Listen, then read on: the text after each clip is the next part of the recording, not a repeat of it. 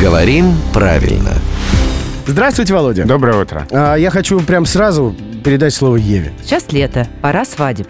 Вот буквально в эти выходные я видела просто миллион брачующихся.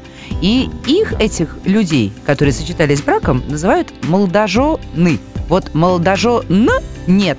Или молодоженов нет. То есть кого там нет, когда они вот сейчас молодоженились и ушли, кого там не стало? Хороший вопрос. Действительно, у нас вот в родительном падеже множественного числа могут быть и нулевые окончания, и окончания «ов», и нам надо запоминать, что там нет солдат, но нет офицеров. Но нельзя говорить «нет солдатов». И грузинов, И так- например, Да, да, да, да. Но с молодоженами там все просто, окончание там есть.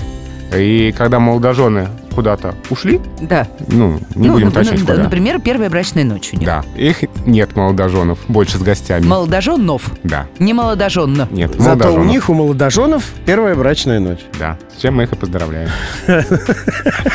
Давайте оставим их в покое. Люди делом заняты. А у нас тут рубрика «Говорим правильно». Она выходит в эфир ежедневно по будням в 7.50, 8.50 и в 9.50.